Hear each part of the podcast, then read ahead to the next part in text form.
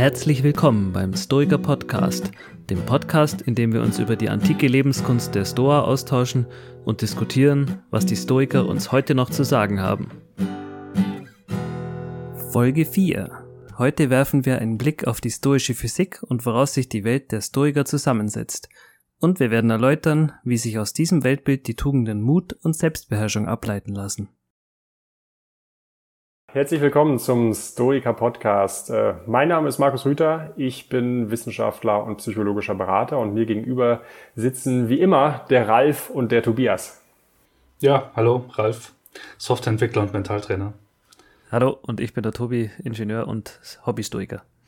Ja, Ralf, Tobias, in den letzten Folgen haben wir uns ja mehr oder weniger mit den Grundlagen beschäftigt, also äh, das große Drumherum um den Stoizismus und heute geht es ums Eingemachte, ja? Also heute beschäftigen wir uns tatsächlich mit den Tugenden und mit den Inhalten, wie man als Stoiker leben sollte.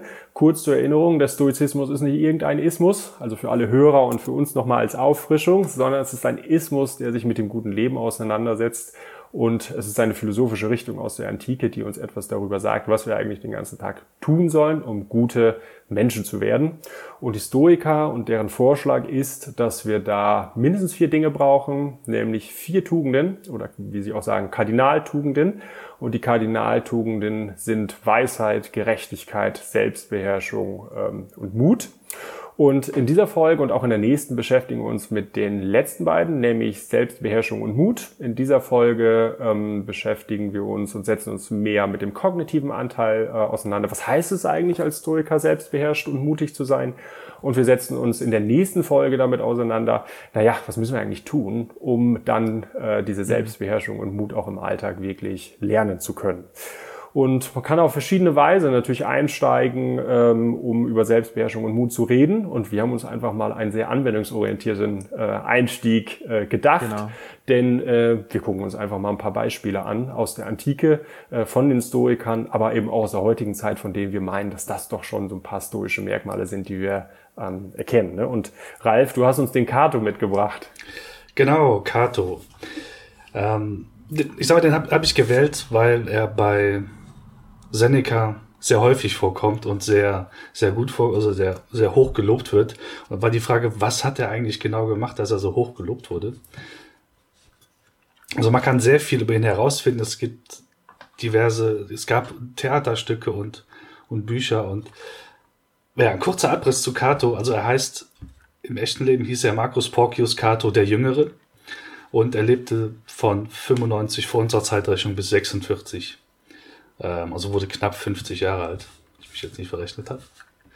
Und er war Politiker ähm, in der Endzeit der römischen Politik. Das heißt, da ist ein bisschen Spannung im politischen Geschehen gewesen und er hatte auch ähm, juristische und ähm, politische Berührungspunkte mit dem guten Cicero.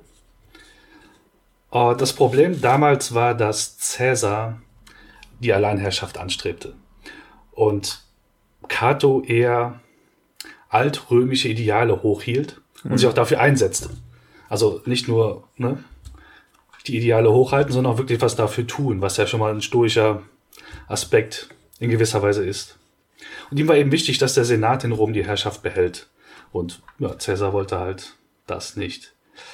Aber was macht ihn jetzt eigentlich zu einem Vorbild für Selbstbeherrschung und Mut? Also warum haben Seneca und viele andere ihn so hochgehalten? Und fangen wir ein bisschen früher an. Der gute Cato hat sich schon sehr früh mit der stoischen Philosophie auseinandergesetzt, also in der Jugend auch schon. Ähm, das heißt, es ist nicht zufällig, dass er das, ähm, die, diesen Lebensweg gewählt hat oder die, diese ganzen Entscheidungen, die zu seinem Selbstmord ähm, führten, getroffen hat. Und interessanterweise hat er sich ähm, das fand ich einen ziemlich, ziemlich interessanten Aspekt. Er hat sich mit Antipatros von Stimmt gar nicht, sorry, ich muss mal von vorne anfangen. In seiner Jugend hat er den Antipatros gehört und später hat er sich dann mit dem äh, stoischen Philosophen Athenodorus befreundet. Und er hat es wohl geschafft, ihn im Gespräch zu widerlegen. Und er konnte den Athenodorus auch überzeugen, Cato mit ins Feldlager zu folgen. Und später lebte Athenodorus dann in Catos Haus bis zu seinem Lebensende. Das finde ich ähm, Also ist zum Schmunzeln, ne? Mhm. ja, tatsächlich. Ja. Was interessant ist. Okay, der, also Seneca mochte Cato ungemein und hielt ihn auch hoch und er hat zum Beispiel seinem Lucilius auch immer, immer von ihm berichtet und ihm auch gesagt, okay, wenn du mal ein Vorbild suchst, was ja auch, also so Rollenmodell, Vorbilder auch eine stoische Idee ist, ähm, nimm doch zum Beispiel Cato. Und falls er zu unerbittlich dir erscheint, nimm einen anderen. Das ist im Brief 11. Ich denke mir, unerbittlich, was hat er denn gemacht? das könnte vielleicht auch sein, also dass das große, das Ende seiner fast schon heroischen Lebensweise, zumindest wird das sehr viel heroisch dargestellt, wenn man, wenn man ein bisschen drüber recherchiert, wie er gelebt hat, ist halt sein Suizid. Und der Hintergrund war eben, ähm, dass Cäsar ihn wohl fast besiegt hätte und er sich das aber nicht eingestehen wollte. Er hat sich gesagt, also weil Cäsar halt immer seine Feinde begnadigt hat und diese Schmach wollte er sich nicht geben, beziehungsweise Cäsar nicht gönnen und hat mhm. dann ein Ende gewählt, was ähm, ja manchmal auch sehr stoisch, sehr stoisch wirkt. Gerade das Thema Selbstmord ist auch wieder so ein, so ein stoisches Thema, was äh, Podcast-Folgen füllen kann. Und es gibt auch zwei oder wir mal anderthalb Stories davon von Catos Tod. Ähm, er soll sich wohl A, ähm, Platons Phaidon hingelegt, vorher gelesen haben, bevor er sterben oder seinen, seinen Tod gewählt hat. Und in diesem Phaidon geht es eben um Sokrates und das Verhalten von Sokrates während seiner Hinrichtung und um die Unsterblichkeit der Seele. Und er soll sich auch die Schwerter parat gelegt haben. Und so schrieb dann Seneca in Brief 24 ist das. Er hat sich einmal vorbereitet, um sterben zu wollen. Das ist eben dann die Lektüre. Und dann das Sterben zu können. Das waren die Schwerter. Das ist dann auch wieder Seneca-typisch dargestellt. es gibt noch eine andere Beschreibung seines Suizids bei Plutarch, einem Platoniker. Und das sage ich dazu, weil es die Beschreibung angeblich doch sehr dramatisch und unstoisch ähm, ist, wie, wie, wie Plutarch den Selbstmord beschreibt. Und irgendwie gelang es ihm, also gelang es Cato nicht, sich direkt ähm, den Todesstoß zu versetzen, sondern wegen einer Handverletzung misslang der erste Stoß, wodurch Cato dann irgendwie ohnmächtig wurde, vom Stuhl fiel. Und andere haben dann schon wieder versucht, ihn wieder äh, zu verarzten. Und als er wach wurde und das gesehen hat, und hat er sich dann seine Eingeweide rausgerissen. Mit eigenen Händen, um bis er dann später verblutet ist. Ja, das ist ähm, der Höhepunkt eines, eines Lebens, das ähm, auch geprägt ist von, von Widerstand, von dem Hochhalten von Idealen. Und was der Grund ist, warum viele Stoiker ihn halt als, ja, fast schon als Weisen stilisieren. Hm. Ähm, ja, ist ganz interessant. Ne? Das stoische Weise soll ja eigentlich ja. Äh, nur alle 500 Jahre vorkommen, äh, aber dafür wird bei den römischen Stoikern relativ viele Namen genannt. Ne? Unter anderem äh, Cato. Ja, ja. Mhm. als mhm. einer der derjenigen, die dafür in Frage kommen. Was würdest du denn sagen, Ralf? Äh, was macht den eigentlich so selbstbeherrscht und mutig? Welche, welches Verhalten oder welche Merkmale? Ich glaube, es ist ein bunter Strauß bei ihm, den, den er auch praktiziert hat. Ähm, also er hat wohl auch, ähm, ist wohl auch durch, durch Rom gelaufen in anderen Klamotten, als es ihm gebührend wäre oder barfuß. Und Seneca lobt insgesamt irgendwie seine Vernunft, seine Mäßigung, seine Standfestigkeit und seine Selbstbeherrschung. Also es muss ein ganz interessantes Menschenpaket gewesen sein. Selbst mhm. ähm, Montaigne lo lebt, lobt ihn später auch nochmal als Vorbild für menschliche Tugend und Charakterfestigkeit. Ähm, schwer, schwer zu beschreiben, was es alles war. Ich glaube, es war sehr viel, was er mhm. getan hat, ohne jetzt Details äh, zu verraten. Ja. Ja, ganz spannende Geschichte äh, von der Antike. Ne? Und jetzt wollen wir ja, glaube ich, auch nochmal einen ganz schnellen äh, Move hin zur, zur Neuzeit äh, machen oder zur Geschichte aus einem anderen ähm, Kulturkreis. Der Tobias, du hast uns ja auch noch zwei Geschichten mitgebracht. Ne? Ja, genau. Also ein bisschen eine, die in dem Zusammenhang mit Selbstbeherrschung und Akzeptanz immer wieder auftaucht. Ähm, der chinesische Bauer oder manchmal heißt auch der chinesische Mann und das Pferd. Und dann noch äh, werfe ich Rudi Völler mit rein, um einfach ein bisschen die Sache noch aufzupeppen. Und ich fange einfach mal an mit der klassischen Geschichte von dem chinesischen Mann und seinem Pferd. Da geht's eben drum, dass ein chinesischer Mann nur ein Pferd hatte, dafür ein wunderbares Pferd, Prachtexemplar, für das ihn selbst Könige beneidet haben. Und alle haben ihm immer geraten, die Dorfbewohner, Mensch, verkauf doch dein Pferd, werd zu einem reichen Mann, setz dich zur Ruhe. Äh, hat er nicht gemacht und dann kam es, wie es kommen musste. Das Pferd ist irgendwann ausgebüxt und dann haben wieder diese Dorfbewohner gesagt, ah, Mensch, jetzt, jetzt bist du ein armer Mann, dein Leben ist vorbei, um Himmels Willen. Und der chinesische Mann hat, hat aber immer gesagt, äh, haltet euch doch mit eurem Urteil zurück. Es ist einfach nur mein Pferd davon gelaufen und weiter ist nichts passiert. Ja, und dann kam dieses Pferd irgendwann wieder, hatte noch äh, ein paar Wildpferde im Schlepptau und dieselben Dorfbewohner, die vorher dann in, in tiefen Entsetzen waren, die haben dann gesagt, ja, jetzt, jetzt bist du auf einmal richtig reich, jetzt hast du so viele Pferde, das ist ja klasse. Und er hat auch wieder gesagt, ja, wieder ein Urteil von euch, mein Pferd ist einfach nur wieder da und hat ein paar andere Pferde mitgebracht, gut. Und, und darüber gibt's nichts weiter zu sagen, ja. Und äh, diese Geschichte geht dann immer so hin und her. Das nächste, was passiert, ist, dass sein Sohn diese Pferde trainiert und sich dabei verletzt. Er bricht sich das Bein und wieder sagt dann diese Dorfgemeinschaft, oh Mann, äh, dein einziger Sohn, deine Altersvorsorge, jetzt ist er ein Krüppel, äh, das, dein Leben ist wieder mal ruiniert. Und er sagt auch wieder, nein, so ist es nicht, mein Sohn hat sich einfach nur verletzt, weiter nichts, haltet euch mit eurem Urteil zurück. Und äh, es bricht dann ein Krieg aus in dieser äh, chinesischen Zeit. Alle Männer werden eingezogen, außer der verletzte Sohn wieder kommt diese Dorfgemeinschaft und sagt, ja, jetzt hast du wahnsinnig Glück gehabt, das ist ja unfassbar, dein Sohn muss nicht in den Krieg, alle anderen sind gefallen, du hast deinen Sohn immer noch.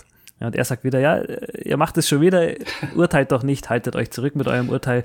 Ja, und diese Geschichte, die finde ich einfach äh, schön, weil Akzeptanz natürlich auch eine Form von Selbstbeherrschung ist. Also er hat mhm. sich nicht hinreißen lassen mit mit der, äh, dieser Dorfgemeinschaft in, auf die Achterbahnfahrt der Gefühle zu gehen und äh, in einem Moment, ja, super, klasse, im nächsten Moment, oh Gott, äh, die Welt geht unter und er hat immer seine Ruhe bewahrt und gesagt, nein, äh, ich enthalte mich meines Urteils und ist damit auch, obwohl es ein Chinese war, äh, zutiefst äh, stoisch eigentlich in dem Sinne. Ja, stimmt.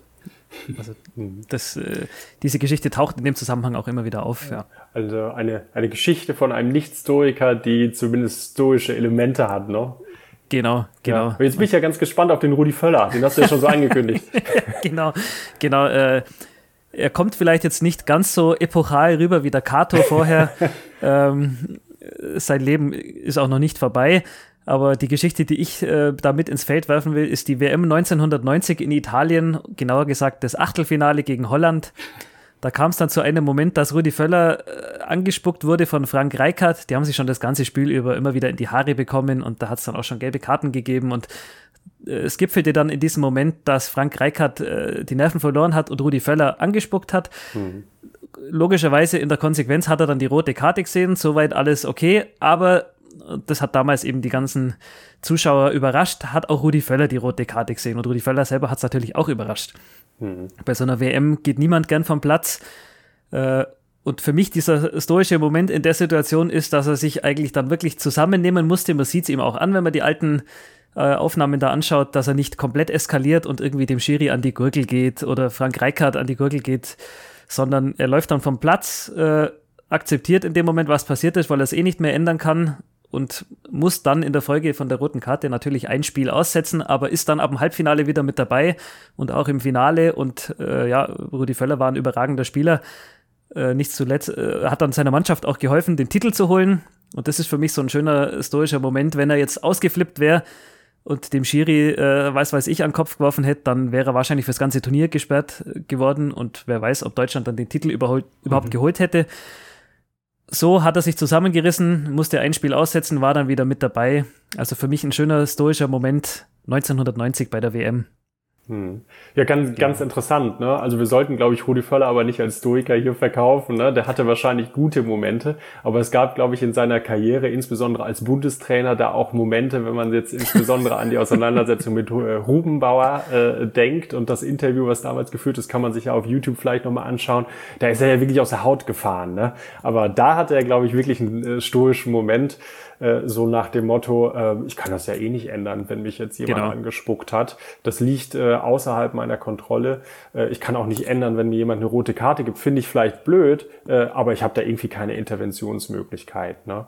Und genau. ich glaube, das gibt uns jetzt erstmal schon mal einen guten Einstieg und auch einen Übergang, diese, diese drei Beispiele. Also wir haben eins aus der Antike, Cato, wir haben den chinesischen Bauern und Rudi Völler, dass man irgendwie so schon mal so einen Anhaltspunkt hat, was eigentlich Selbstbeherrschung und Mut eigentlich genau heißen kann für die Stoiker. Wichtig ist, glaube ich, aus philosophischer Sicht noch zu, zu bemerken, das habe ich mir auf jeden Fall hier auch noch aufgeschrieben, dass man ähm, Selbstbeherrschung und Mut nicht einfach nur als Gewohnheiten ähm, wahrnimmt. Ne? So nach dem Motto, lieber Ralf, lieber Tobias, jetzt lass uns mal selbstbeherrscht dressieren und dann sind wir wie Rudi Völler oder so. Ne? Also mhm. dreimal irgendwelche Übungen machen und schon sind wir fertig damit. Für die Stoiker, das haben wir ja auch schon mehrmals betont, sind äh, die Tugenden eine Form von Wissen. Das heißt, man muss eine Überzeugung, also einen kognitiven Zustand in einer bestimmten Situation gewohnheitsmäßig haben. Und für mhm. die ist auch ganz wichtig, dass man diesen Zustand definieren kann. Was heißt es eigentlich, selbstbeherrscht und mutig zu sein? Und da haben wir ja schon so ein bisschen rausgearbeitet, dass das heißen könnte, die Dinge, die wir nicht ändern können im Leben, einfach zu akzeptieren. Da haben wir, auf manche Dinge haben wir einfach überhaupt keinen Einfluss. Und die Stoiker gehen aber noch einen Schritt weiter, sind ja gute Philosophen, die versuchen ja auch zu begründen, ähm, warum wir bestimmte Dinge akzeptieren sollten. Man könnte ja sagen, ja, also es gibt halt manche Dinge, die ich in der Welt nicht ändern kann, finde ich aber trotzdem schlimm. Und mhm. äh, die Stoiker meinten, nee, äh, ist nicht so. Wir können das begründen und die tun das in einer philosophischen Disziplin. Und äh, die nennen die Stoiker Physik. Ne? Jetzt könnte man auch denken, dass Physik, Mensch, das hat doch heute, ist doch heute eine Naturwissenschaft. Das war damals ein bisschen anders. Damals hat man die Physik so verstanden, wie wir heute in der Philosophie Metaphysik äh, oder mhm. Ontologie mhm. verstanden. Das heißt, ja. die Historiker setzen sich in der Physik mit der Frage auseinander, was eigentlich die Welt im Innersten zusammenhält, ähm, wie geschichtliche und zeitliche Prozesse genauer funktionieren und wie die ablaufen und was eigentlich der Platz des Menschen innerhalb dieses großen Ganzen ist. Und wenn wir da eine Antwort drauf haben, dann haben wir auch eine Begründung, warum wir eigentlich stoisch akzeptieren sollten, was wir tatsächlich nicht ändern können. Ne?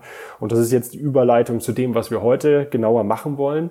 Wir wollen uns nämlich jetzt äh, zunächst nochmal genauer anschauen, was eigentlich Selbstbeherrschung und Mut heißt. Also was sollen wir eigentlich äh, akzeptieren, welche verschiedenen Teile. Und dann kommen wir auf die Begründung in der Ontologie, im Determinismus und auch dieses, dieser schöne Slogan, ein Leben im Einklang der, mit der Natur. Ja, dann lass uns doch gleich mal anfangen. Äh, was sollen wir denn alles akzeptieren nach den Historikern? Das ist ja doch ein bunter Strauß von ganz vielen verschiedenen äh, Dingen, die wir nicht ändern können im Leben. Man wundert sich, wenn man das mal auf so eine Liste packt, oder? Ja, absolut. Also die, ja, die, die Liste wirkt, wirkt so von dem, okay, das, was, was, was man so, so generell für erstrebenswert hält, steht genau das auf dieser Liste.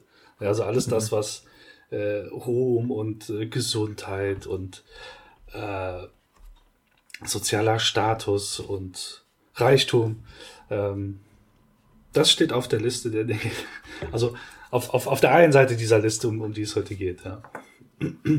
Beziehungsweise die Abwesenheit davon. Ja, und ganz interessant, ich glaube auch, äh, mich zu erinnern, dass Krankheit und Gesundheit ja. da drauf standen. Ne? Also man nennt das dann in dem Fachjargon ein präferiertes äh, Indifferentium, zumindest die Gesundheit. Das heißt, äh, die Stoiker finden das eigentlich ganz gut äh, wenn ich gesund bin, aber wenn ich eben krank bin, dann macht das den Braten auch nicht fett. Zumindest ist das nicht schlimm für die Gesamtqualität meines Lebens. Da weiß ich nicht, ob alle dazu stimmen würden. Äh, aber die Stoiker haben das jedenfalls so gesehen. Und äh, Ralf, du hast dir das, glaube ich, nochmal genauer angeschaut, ne? Mit der Krankheit und der Gesundheit. Genau. Ähm, und dann nehme ich gerne das, das, das Beispiel zu gucken, okay, wie kann ich denn eigentlich noch glücklich sein, wenn ich richtig heftige Schmerzen habe? Nur so ganz, ganz platt, weil es ist ja eine Herausforderung, wo der sich dann auch diese, die Philosophie messen darf. Und ich sag's gleich am Ende, ich habe keine Antwort darauf. Ähm, beziehungsweise es, es ist quasi eine Art Experiment. Aber ich sag mal, heutzutage ist es einfach, ich nenne, es, nenne das jetzt mal als Schönwetterstoiker, heutzutage, uns geht's gesundheitlich perfekt. Ne? Das heißt, selbst Schmerzen kann man mit Schmerzmitteln mhm. in den aller, allermeisten Fällen haben wir damit kein Problem. Aber doch gibt's immer wieder diese Momente, wo es dann ein, keine Ahnung was, Zahnschmerzen, Kopfschmerzen, irgendwas ähm, komplett umhaut. Und dann stellt sich echt, oder habe hab ich mir die Frage gestellt, kann ich dann in so einem Zustand glücklich sein? Oder andersrum die Frage geframed, ähm, was für eine Form von Glück ist das tatsächlich, wenn sie jetzt auch noch gelten soll? Also, mhm. und ja, damit, damit will ich halt nicht, dass die Idee von Glück oder Tugendhaftigkeit in Frage stellen, sondern mehr oder weniger so die Qualität oder Tiefe. Hm. Ähm, also ist, ist das dann an der Stelle möglich? Aber die Frage ist dann auch, wie, wie geht man damit um? Also ich lasse jetzt mal vielleicht chronische Schmerzpatienten auf, auf Seite, ähm, weil da kann ich nichts zu sagen, aber äh, ich sag mal, Erfahrung mit Schmerzen habe ich, hat wahrscheinlich jeder. Mhm. Und, oder auch mit Krankheit, um das jetzt in, in, den Kontext reinzubringen, mit, mit Krankheit oder auch eben mit dem Aspekt, dass man sieht, ich soll es mal älter werden nennen. Also hier und da schleichen sich welche Wehwehchen ein und du merkst, oh, das konnte ich mal, das geht jetzt nicht mehr. Das wäre so, also eine Art Kontinuum. So, ich merke, es geht immer schlechter, ich habe Krankheit, ich Schmerzen bis hin zu Tod, aber das ist jetzt nicht, nicht, nicht bei mir der Punkt hier. Und was man, glaube ich, feststellt, ist, okay, es bringt jetzt nichts, mich dagegen zu wehren. Also, mhm. Ne, wenn, wenn ich merke, oh, ich habe hier, keine Ahnung was, Kopfschmerzen und die werden nur noch schlimmer, wenn ich mich drüber aufrege, weil äh, bei Zahnschmerzen ähnlich, bei anderen Sachen auch, es löst gerade nicht die Situation. Das heißt, ich muss es akzeptieren. Also mhm. An, an, der Stelle hilft es einfach nicht, sich, sich wie, keine Ahnung, wie ein kleines Kind auf die Wasseroberfläche zu schlagen. Ich will das jetzt nicht, sondern es ist bescheiden, aber es ist gerade so. Mhm. Und es tut weh, im Zweifel. Ja. Ähm, sei es körperlich oder auch emotional, je nachdem, was da gerade gerade los ist. Und das mag vielleicht hier und da auch immer abgedroschen klingen, so akzeptier es, aber ich glaube, es gibt im menschlichen Leben keine andere Variante. Also gibt mir eine andere Möglichkeit, damit umzugehen, dann wird man die wahrscheinlich nutzen, aber die Akzeptanz und dem sich stellen ist das Einzige, was wir haben. Ja. Mhm. Ja, ich erinnere mich noch vage an der Schule. In der Schule äh, gab es mal ein Buch Brave New World von Aldous Huxley und da haben äh, die Leute innerhalb dieser, dieses, so ein dystopisches Szenario und die äh, Leute innerhalb dieses dystopischen Szenarios, die haben halt alle eine Droge Soma äh, gekriegt mhm. und waren dann alle immer ganz gut drauf. Ne? Und äh, heute gibt's noch kein Soma. Äh, das heißt also im Umkehrschluss, äh, wir werden irgendwann tatsächlich mit Schmerzen konfrontiert sein. Und äh, die, der Punkt, den du, glaube ich, auch machen äh, willst, äh, Ralf, ist dann der, naja, dann bleibt uns ja nichts anderes übrig, dann müssen wir das halt akzeptieren, weil das nicht vollständig in unserer Kontrolle liegt. Ne? Ja. Ob wir dann Schmerzen haben oder eben nicht. Und das ist ja bei vielen anderen Gütern eben auch so. Wir hatten ja schon Tod ähm, genannt äh, oder da kommen wir vielleicht in einer extra Folge darauf, weil das irgendwie auch ein sehr, sehr interessantes Thema ist für die, für die Stoiker, äh, soziale Missachtung, sozialer Status. Aber bei Reichtum ist es, glaube ich, auch so, ne? Ja, Reichtum ist auch ein, ein stoisches präferiertes Indifferentium was aus heutiger Sicht vielleicht auch im ersten Moment mal ein bisschen abschreckend wirkt oder ungewohnt wird, wirkt, nachdem wir ja in einer kapitalistischen Gesellschaft leben, wo Reichtum häufig zum höchsten Gut erklärt wird. Also je mehr ich verdiene, desto besser, je mehr ich besitze, äh, umso besser. Also wir leben eigentlich so ein bisschen ähm, in einer Welt, wo das als das oberste Ziel gilt, viel anzuhäufen, Geld und Besitztümer. Die Stoiker haben das aber anders gesehen. Die haben gesagt, eigentlich ist es gleichgültig. Ich kann ein gutes Leben führen ohne Reichtum. Ich kann ein gutes Leben führen mit Reichtum. Es geht ein bisschen darum, wie ich das Ganze einsetze. Also Seneca ist auch so ein typischer äh, Vertreter, der da immer wieder zu, auch so zu Lebzeiten schon kritisiert wurde. Ja, du predigst, dass das ein Indifferentium ist, aber bist einer der reichsten Männer Roms. Mhm.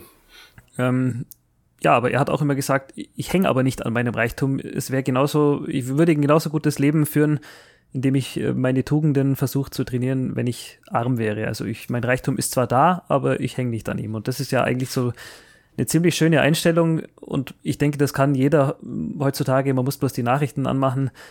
Äh, empfehle ich zwar nicht, aber wenn man es doch macht, äh, ist zum Beispiel in den äh, höher gelegenen Sendern, ich sage jetzt mal bei RTL 2 oder sowas, wo es um die Promis geht, äh, da sieht man viele Promis, die wahrscheinlich im Geld schwimmen könnten, aber zutiefst unglücklich sind, äh, ja, äh, immer mal wieder in der Betty Ford Klinik landen. Mhm.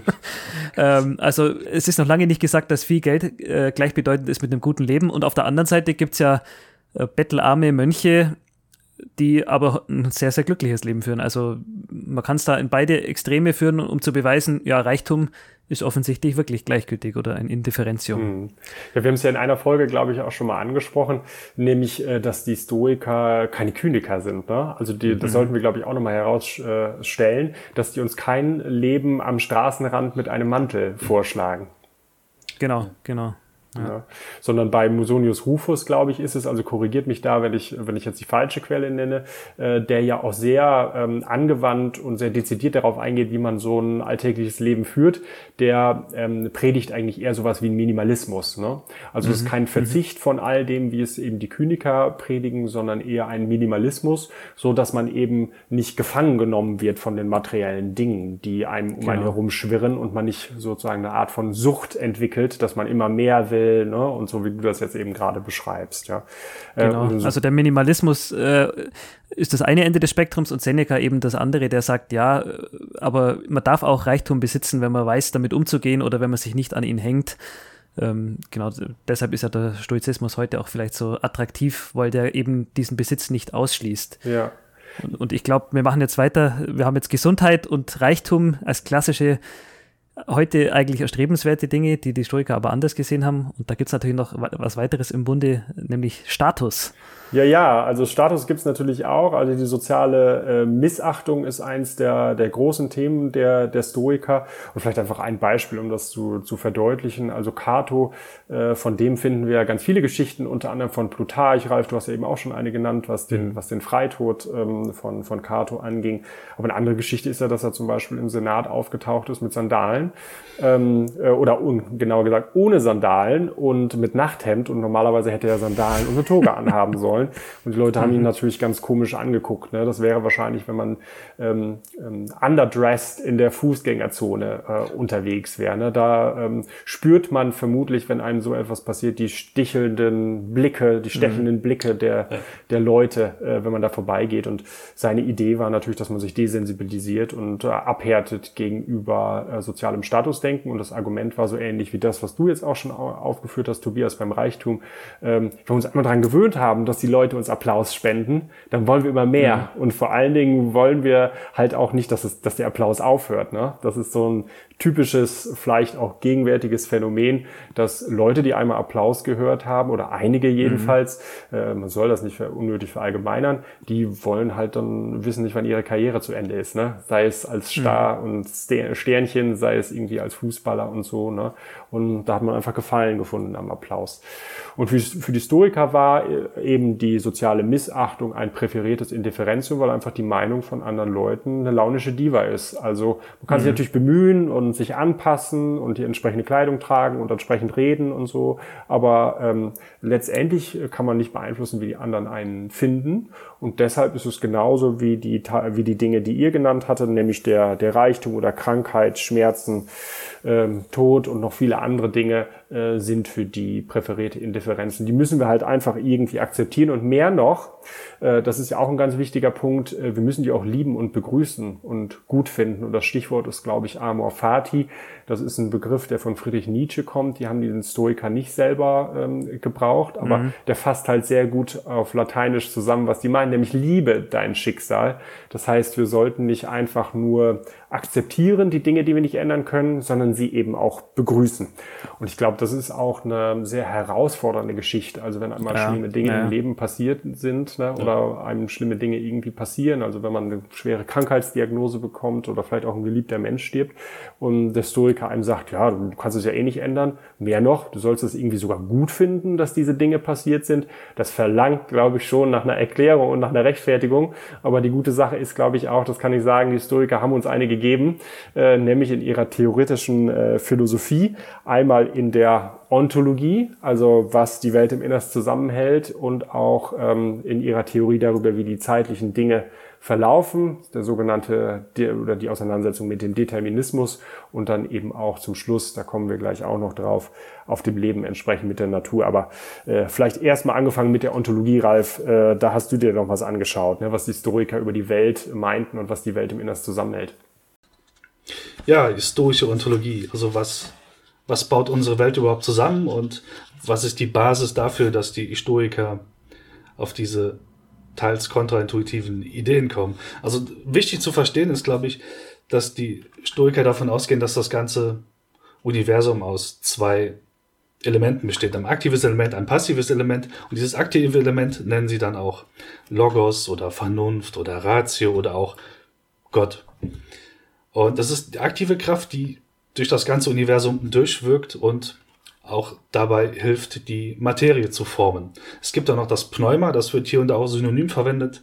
Und ich nehme es jetzt einfach weiter mit, mit Pneuma. Es ist eben dann die Kraft, die, die alles formt und eben auch dazu führt, dass wir Menschen am Ende eine Psyche haben und eben die Möglichkeit haben, auch Teil an dieser göttlichen Vernunft zu haben.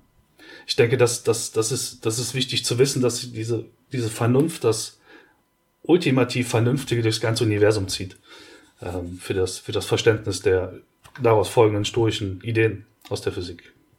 Ja, vielen Dank, äh, Ralf. Das war ja ganz spannend zur, zur Ontologie und äh, damit kommen wir ja noch einen Schritt weiter. Also wir wissen ja jetzt, was die Welt im Innersten zusammenhält, welche Elemente das sind und welche Kräfte da aufeinander wirken. Und jetzt müssen wir natürlich noch wissen, ähm, wie Veränderungsprozesse, also unterschiedliche Elemente zustande kommen und ob wir eigentlich bei diesen Veränderungsprozessen auch die Möglichkeit haben, einzugreifen oder nicht. Und ja, Tobi, du hast ja das schwierigste oder eins der schwierigsten Themen äh, im Stoizismus, Determinismus und Fatum nochmal angeschaut. Ja, also das ist eine harte Nuss. Äh, Determinismus grundsätzlich natürlich in der Philosophie schon mal, da wird viel drüber gestritten und, und diskutiert. Ähm, ich steige jetzt mal vielleicht als Erklärung, was ist Determinismus mit einem Mark Twain Zitat ein. Der hat mal gesagt, in dem Moment, wo das erste Atom auf das zweite geprallt ist, war vorbestimmt, dass ich jetzt hier stehe, in dem, was ich anhab und über dieses Thema nachdenke. Hm. Ähm, das sagt schon eigentlich ganz gut, ja, was ist Determinismus? Das ist eben äh, eine Kausalkette von Ereignissen, die irgendwann mal losgetreten wurde und äh, die dann eben das nächste Ereignis zur Folge hatte. Dieses Ereignis hatte dann wiederum das nächste zur Folge. Also äh, daraus entsteht natürlich eine gewisse äh, Vorbestimmtheit. Schicksal, Fatum äh, kann man das dann nennen. Und das wirft dann unweigerlich die Frage auf, ja, habe ich dann überhaupt irgendeine Entscheidungsfähigkeit, den freien Willen, wenn sowieso alles vorbestimmt ist? Und ich möchte jetzt da gar nicht zu tief eintauchen, weil das äh, füllt auch Bücher, wie darüber diskutiert wird, aber die Stoiker haben das dann so gelöst, die haben eben gesagt, ja, ich habe den freien Willen, insofern dass ich dem Ganzen, was jetzt passiert, zustimmen kann oder nicht. Ich kann mich da dagegen wehren oder aber das eben akzeptieren.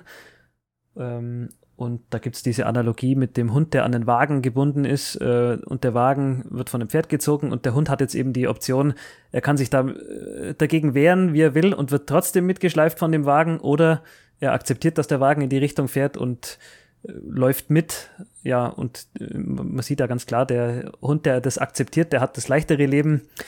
Oder anderes Beispiel wäre vielleicht noch mit Pokerkarten. In einem Pokerspiel, ich habe es nicht in der Hand, welche Karten ich gedealt bekomme, aber sehr wohl, wie ich damit umgehe, ob ich die jetzt eben akzeptiere oder mir die ganze Zeit denke, oh Mensch, zwei Asse wären aber wesentlich besser gewesen. Also da gibt's auch wieder diese Akzeptanz. Also dieser Determinismus führt letztlich dazu, dass ich die Vergangenheit und auch den gegenwärtigen Moment so nehmen muss, wie er kommt. Für die Zukunft bedeutet das natürlich schon in gewisser Weise, dadurch, wie ich damit umgehe, bin ich jetzt nicht ganz so festgefahren. Also so habe ich das immer für mich äh, verstanden. Fatalismus und Determinismus für die Vergangenheit und die Gegenwart ja, aber die Zukunft, dadurch, dass ich ja entscheide, wie ich damit umgehe mit der Situation, ähm, kann ich dann schon noch gestalten. Hm. Meinen die Historiker denn, dass das ein gutes Schicksal ist oder wie hast du das interpretiert?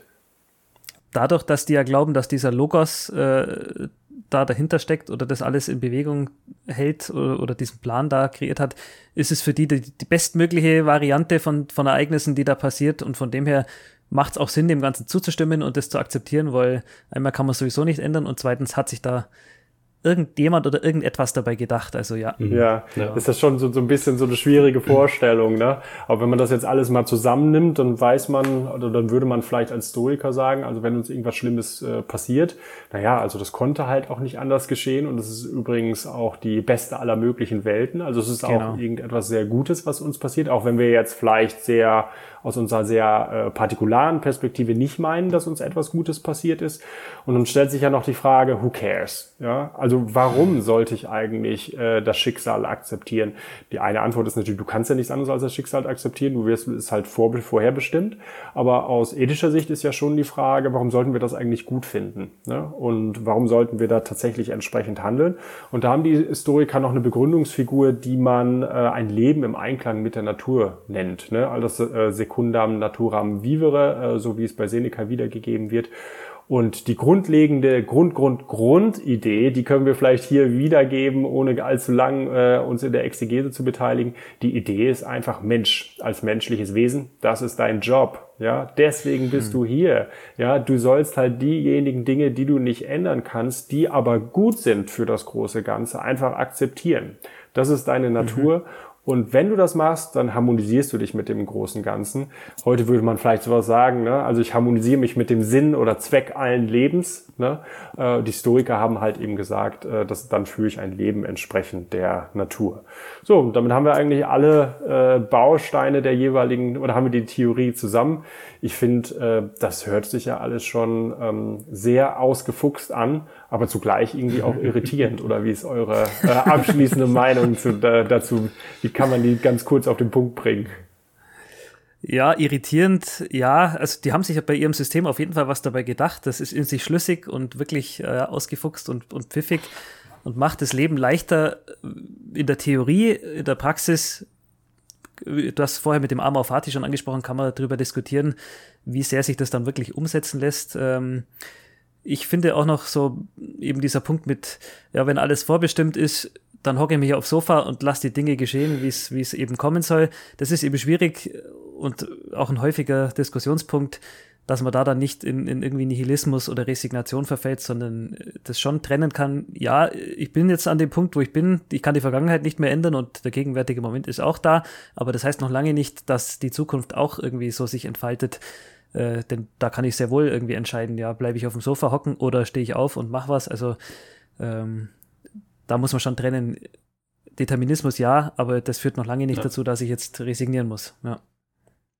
Ja, das ist ja ein ganz interessanter Punkt. Ich glaube, das würde man sofort irgendwie denken, ne? wenn man ähm, wenn man das hört, ja, guck mal, ist doch alles vorherbestimmt, warum soll ich mich dann anstrengen? Ne? Aber das scheint bei den mhm. Stoikern ja überhaupt nicht äh, zu folgen. Und ich glaube, auch die Leben der Stoiker sprechen nicht dafür. Ne? Also Marc Aurel gilt ja äh, tatsächlich als Workaholic. Ja? Also ähm, genau. wenn also der entweder war er inkonsistent als Stoiker oder der Stoizismus fordert das nicht. Und ich glaube, das Letzte ist eher der Fall. Mhm. Ja, ja. ja. ja genau. Äh, wie sieht es bei dir aus, Ralf? Ähm, was hast du mitgenommen oder fandest, äh, fandest du interessant? Mir gefällt diese stoische Physik an sich ganz gut. Auch mir gefällt die Idee, Idee ganz gut. Aus der es sind ja die großen Fragen, die gestellt wurden und auch beantwortet wurden. Und daraus folgt ja auch eine gewisse Art und Weise, wie man sich im Leben verhalten, verhält, verhalten sollte. Mhm. Ähm, das das finde ich ganz spannend. Und auch die, die Konsequenzen daraus vielleicht, okay, wenn wir was Neues in der modernen Physik erkennen, gibt es daraus tatsächlich Konsequenzen für die Art und Weise, wie wir unser Leben leben. Was da auch immer mhm. kommen mag. Also an einigen Stellen ist die stoische Physik ziemlich nah an dem, was vielleicht moderne Forschung betrifft. Ähm, interessant, also ja. Hm. Ich meine, ja. es, es, gibt auch Teile, wo, wo ich sage, okay, die lassen wir, die lassen wir in der Philosophie, wie zum Beispiel vier Elemente, dass alles aus Erde, Feuer, Wasser, Luft besteht. Das war damals so. Alles gut, wir wissen ein bisschen mehr heute. Ja, ja, ich finde ja die, die Idee, die haben wir eben schon angesprochen, des Amor Fati und dass es so einen perfekten mhm. Masterplan gibt und dass wir in der besten aller möglichen Welten äh, leben, irgendwie schwierig zu verdauen. Ich hatte das eben schon gesagt. Also wenn mir jemand sagt, guck mal, geliebte Menschen sterben und äh, jemand sagt, ja, das war eigentlich gut, ne?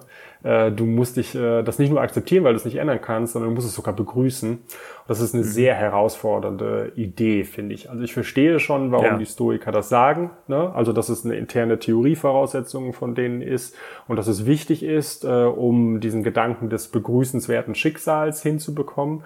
Ähm, ich bin mir aber nicht sicher, ob das ein Abgleich mit unseren alltäglichen Intuitionen findet. Das ist, glaube ich, eine Stelle, wo die Stoiker sehr kontraintuitiv äh, sind. Also ja. wie gesagt, theoretisch vielleicht konsistent möglicherweise, mhm. müsste man vielleicht mal zu Ende durchdenken, aber trotzdem kontraintuitiv mit Blick darauf, was die meisten Menschen mögen. Aber das ist dann vielleicht auch was, das denken wir jetzt drei nochmal irgendwann zu Ende und machen da eine extra genau. Folge zum Determinismus. Ich glaube, äh, wir haben die Hörer jetzt schon äh, sehr lange ähm, mit äh, der stoischen Physik malträtiert und glaube, die wichtigsten Dinge sind, sind klar geworden. Zumindest ich habe heute sehr viel gelernt. Also, dass die mhm. Selbstbeherrschung für die Stoiker im Wesentlichen bedeutet eine Akzeptierung, äh, eine Akzeptanz derjenigen Dinge, die man nicht ändern kann, dass man das begrüßen soll und dass das begründet ist in der stoischen Physik und deren, eigentlich in deren Weltbild. Ne?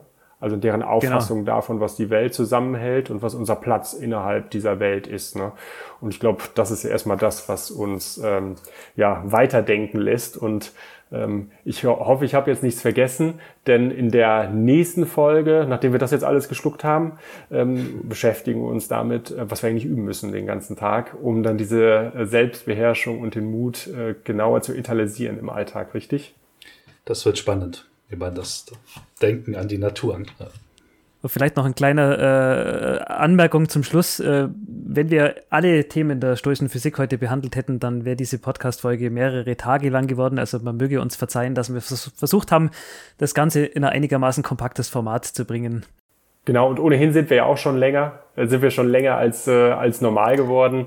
Und äh, genau. wie du genau. schon sagst, also man möge uns das, äh, das nachsehen. Äh, Beschwerdebriefe bitte an äh, die E-Mail-Adresse, die wir unten eingeblendet haben. und äh, ansonsten verabschieden wir uns einfach bis zum nächsten Mal. Und ich freue mich mit euch dann die praktischen Übungen, wie wir selbstbeherrschend mutig werden, mal durchzugehen und genauer zu analysieren, was das eigentlich bringt. Ja, bis dann, ja. Ciao. Also, ciao, ciao. macht's gut. Tschüss. Ciao. Ciao, ciao.